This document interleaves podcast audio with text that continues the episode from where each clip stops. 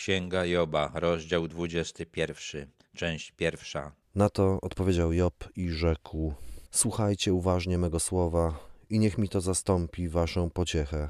Pozwólcie mi mówić, a gdy skończę mowę, możecie szydzić. Job nie spodziewał się już od przyjaciół, że go zrozumieją. Chciał tylko, żeby go wysłuchali. Zapewniał, że podniesie go to na duchu, jeżeli będą go słuchać, nie przerywając. Warto pamiętać o tej prośbie Joba, prowadząc jakąś trudną rozmowę.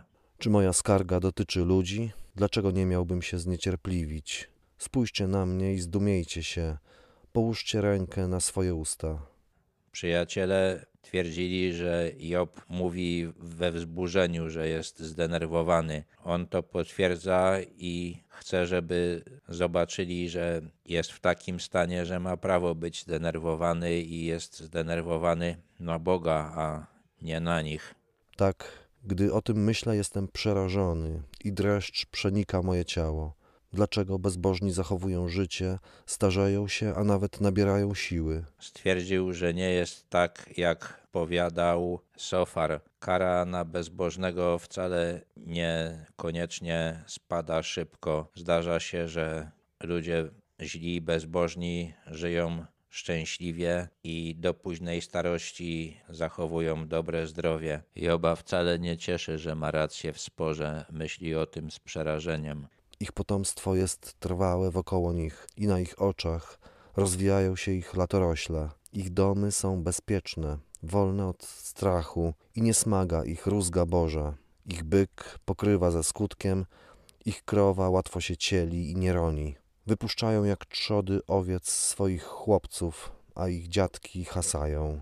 Śpiewają głośno przy wtórze bębenków i cytry i weselą się przy dźwięku fletu. Sofar mówił, że potomstwo bezbożnych ginie, albo w ogóle ci bezbożni nie mają potomków. Job widział, że jest inaczej, że często jest tak, że źli ludzie mają potomków, którym się dobrze powodzi, którzy rosną zdrowo. Ci ludzie są bezpieczni, nie spotyka ich nic, co można by było uznać za karę Boga. Powodzi im się we wszystkim, co robią. Ich dzieci są wesołe, a także oni sami żyją wesoło i cieszą się. W dobrobycie spędzają swoje dni i w pokoju schodzą do krainy umarłych, a przecie mówią do Boga: Odstąp od nas, nie chcemy znać Twoich dróg. Kimże jest wszechmocny, żebyśmy mu mieli służyć? I cóż nam z tego, że będziemy się modlić do niego? Sofar opowiadał Jobowi, jak to bezbożny straci wszystko, co zgromadził i żyje w strachu. Job powiedział, że nie zauważa czegoś takiego. Bardzo często jest tak, że źli ludzie do samej śmierci opływają we wszystko i umierają spokojni, chociaż w oczywisty sposób buntują się przeciwko Bogu. Czy ich powodzenie nie jest w ich ręku? Zamysł bezbożnych daleki jest od niego. To lepiej byłoby przetłumaczyć, czy nie mają powodzenia, chociaż ich zamysł jest daleki od niego, czyli od Boga. Job odwołuje się do tego, co zaobserwował i co jego przyjaciele też muszą widzieć, choć nie chcą tego przyznać. Czy często gaśnie lampa bezbożnych i spada na nich zagłada, a jak często wyznacza on im cierpienia w swoim gniewie? Sofar mówił o tych cierpieniach, które spadają na bezbożnego, o tym, że przeznaczony dla niego jest mrok, ale Job powiada, że nie zdarza się to zbyt często. Czy są jak słoma na wietrze i jak plewa, którą wiatr porywa? Wiatr łatwo porywa słomę, bo jest lekka, porywa też plewy i pozostawia ziarno, czyli to, co jest wartościowe, ale Job nie widzi, żeby źli ludzie tak łatwo byli usuwani ze świata, jak to opowiadają mu jego przyjaciele.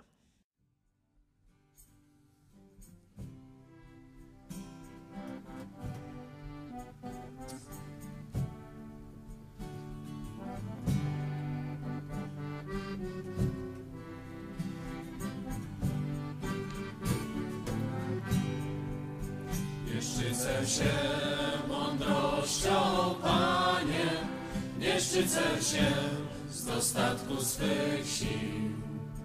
Nie jestem dumny z tego, co posiadam, tylko Tobą, Panie, szczycę się.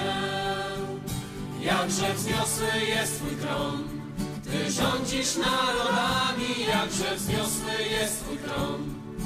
Cała ziemia drży, jakże wzniosły jest Twój tron. Panie mój, Zbawco mój, tylko Tobą szczycę się. Jakże wzniosły jest Twój tron, Ty rządzisz narodami, jakże wzniosły jest Twój tron. Cała ziemia drży, jakże wzniosły jest Twój tron. Panie mój, Zbawco mój, Tobą szczycę się. Nie szczycę się mądrością, Panie, nie szczycę się z dostatku swych sił. Nie jestem dumny z tego, co posiadam, tylko Tobą, Panie, szczycę się. Jakże wzniosły jest Twój tron, Ty rządzisz narodami, jakże wzniosły jest Twój tron. Cała ziemia drży, jakże wzniosły jest Twój tron. Panie mój, Zbawco mój, tylko Tobą szczycę się. Jakże wzniosły jest Twój tron, Ty rządzisz narodami, jakże